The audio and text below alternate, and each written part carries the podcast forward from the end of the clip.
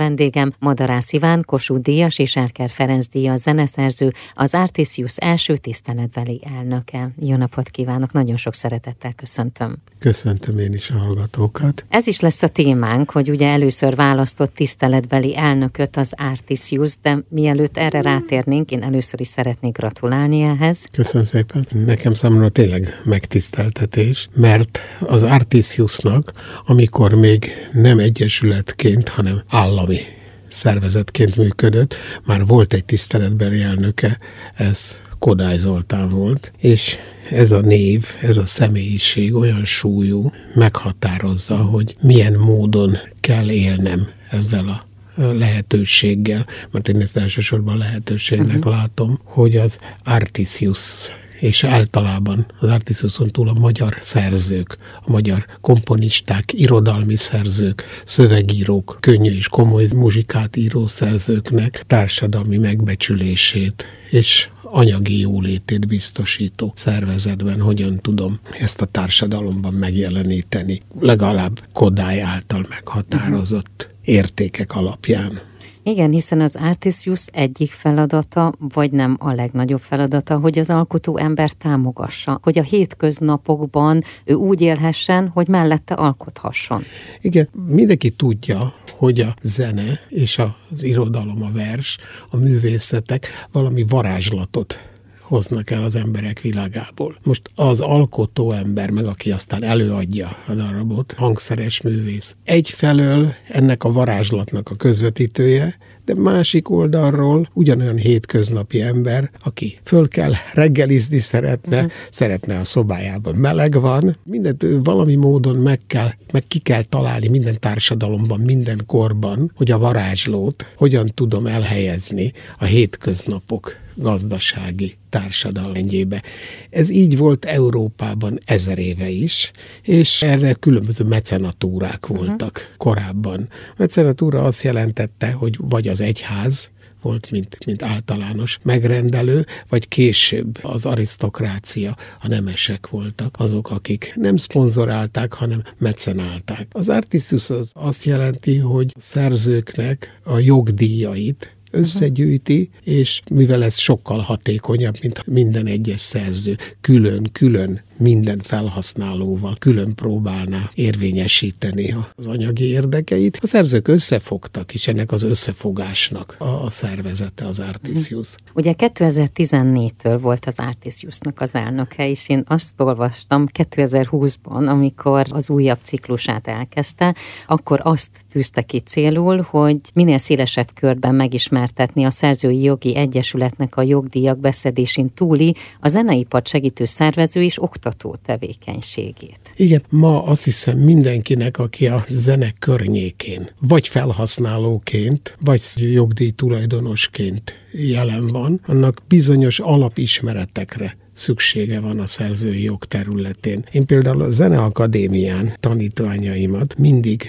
biztatom, hogy azon a fakultatív kurzuson, amit az Artisius kezdeményezett a Zeneakadémiai hallgatók számára, igenis jöjjenek el, hallgassák meg, szerezzenek alapvető uh-huh. ismereteket arról. Ha egy muzsikusnak bármilyen módon is sikerül a pályája, akár tanárként, akár előadó művészként jelen lesz, bizonyos dolgokat tud tudnia kell, mit jelent egy kotta kiadásnál a, a szerzőjük, mit jelent akkor, ha koncertet szervez, milyen jogdíjat kell megfizetnie, mint koncertszervezőre. Ma mindenkinek szüksége van erre, ezekre az alapvető szerzőjogi ismeretekre.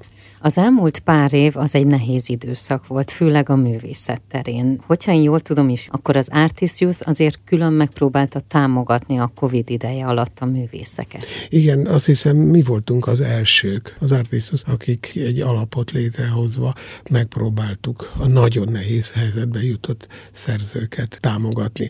Az Artisiusnak alapítványán keresztül erre lehetősége van, mert sajnos kialakul az a ma már mondom sajnos evidensnek látszó gyakorlat, hogy amikor elfogy gazdaságilag körülöttünk a levegő, uh-huh. tehát nehéz helyzetbe kerülünk, akkor hát mi az, amit először úgy tűnik, hogy el lehet hagyni? Ez a magas kultúra. Nem azért, mert én ennek az oldalnak a drukkere vagyok, a szívem ide húz, hanem azért, mert tudom, hogy végül, ha pont azt hagyjuk el, amiért az egész élet az egész gazdasági élet, az emberi élet magasabb értékeért szerveződött, akkor, akkor minek, minek az egész. Tehát ezt a rossz reflexet, hogy az, az első áldozat a megszorításban a, a kultúra elhagyása, hogy egy önkormányzat arra, tudom, hogy kényszerül, hogy adott esetben a művelődési házat a működését korlátozza, vagy a településen működő énekkar,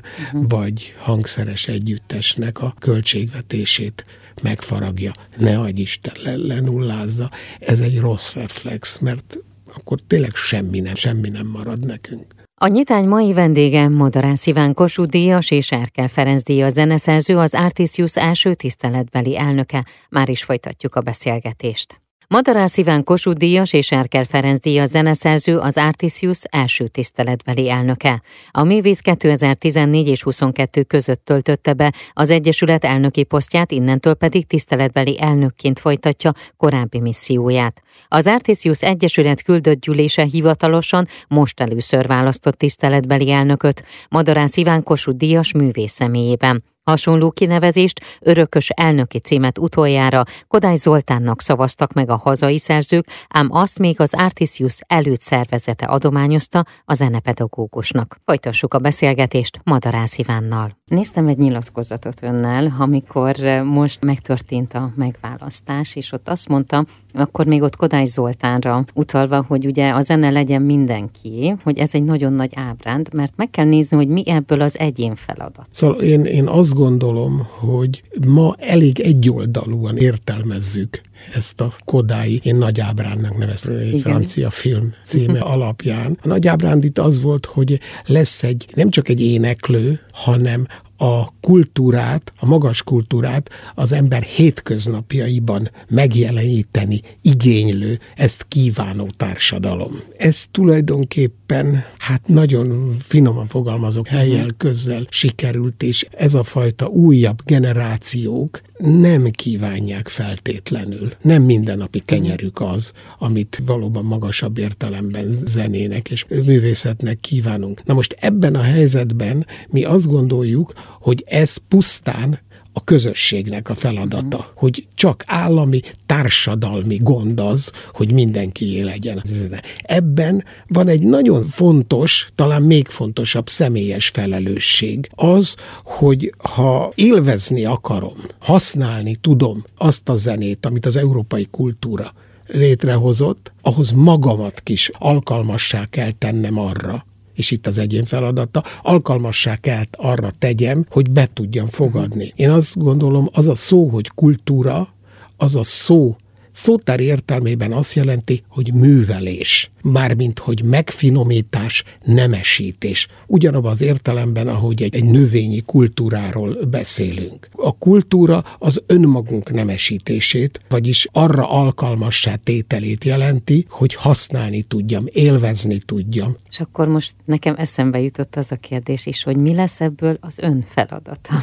Úgy, ahogy én is, mint hogy a vezetőség uh-huh. minden tagja, igyekszünk és itt elsősorban informális ismerettségeink, baráti kapcsolataink, mindazon kontaktusok révén, amivel társadalomban, a kultúrában, a gazdasági életben ismerjük embereket, ezt a gondolkodást terjeszteni, elmondani, és a vezetőség tagjaiból között csupa olyan szerző, szövegíró, költő van, és irodalmár, akiknek bizonyos fajta, remélem, nem túlzás, társadalmi tekintélyük van, és kialakítani azt a viszonyrendszert, hogy az emberek kultúrára ne úgy tekintsenek, mint egy lehetséges ráadást az egyébként tejszínhabbal bevont tortán, akkor még van rajta uh-huh. egy mhm. kis csoki reszelék, kis marcipán reszelék uh-huh. rajta, ami hát adott esetben elhagyható, mert anélkül is jó. Szóval a kultúra az nem csak egy esetleges hozzáadás az élethez, hanem maga az élet, azt hiszem. Ez egyébként nagyon sokszor bebizonyosodott már szerintem nagyon sok nehéz helyzetben, hogy az emberek odafordultak legelőször, hogy onnan kapjanak lelki táplálék. Igen, és, és ez az úgynevezett lelki táplálék, ez valóban közvetlenül gazdasági hatóerőként tud válni.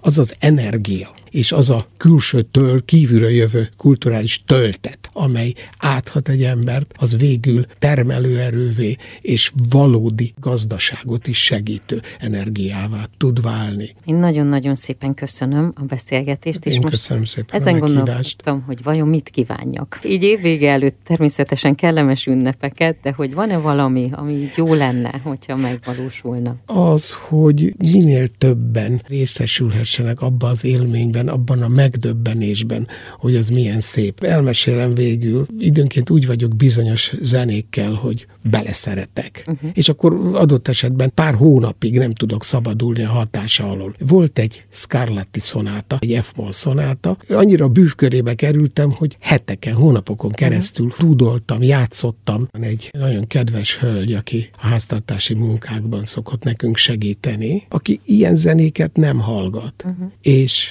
mikor már fél órája is ezt az három-négy perces szonátát játszottam egymás után, mert nem tudtam vele betelni, könnyek között odajött, és azt mondta, tanár úr, ez olyan gyönyörű mondta egy Scarlatti szonátára. Vagyis ez egy a hirtelen találkozásnak az elemi élménye megszólította őt, annak ellenére, hogy valószínűleg életében nem hallott még Scarlatti szonátát, és nem ilyenfajta zenéket szokott. Tehát a zenében van valami olyan szó szerint, ahogy az előbb mondtam, varázslatos erő, ami hirtelen elkezd működni. Én ebbe hiszek. Akkor legyen nagyon sokszor, hogy ez a varázslat ez megtörténik. Köszönöm nagyon szépen. sok mindenkinek. Köszönöm szépen.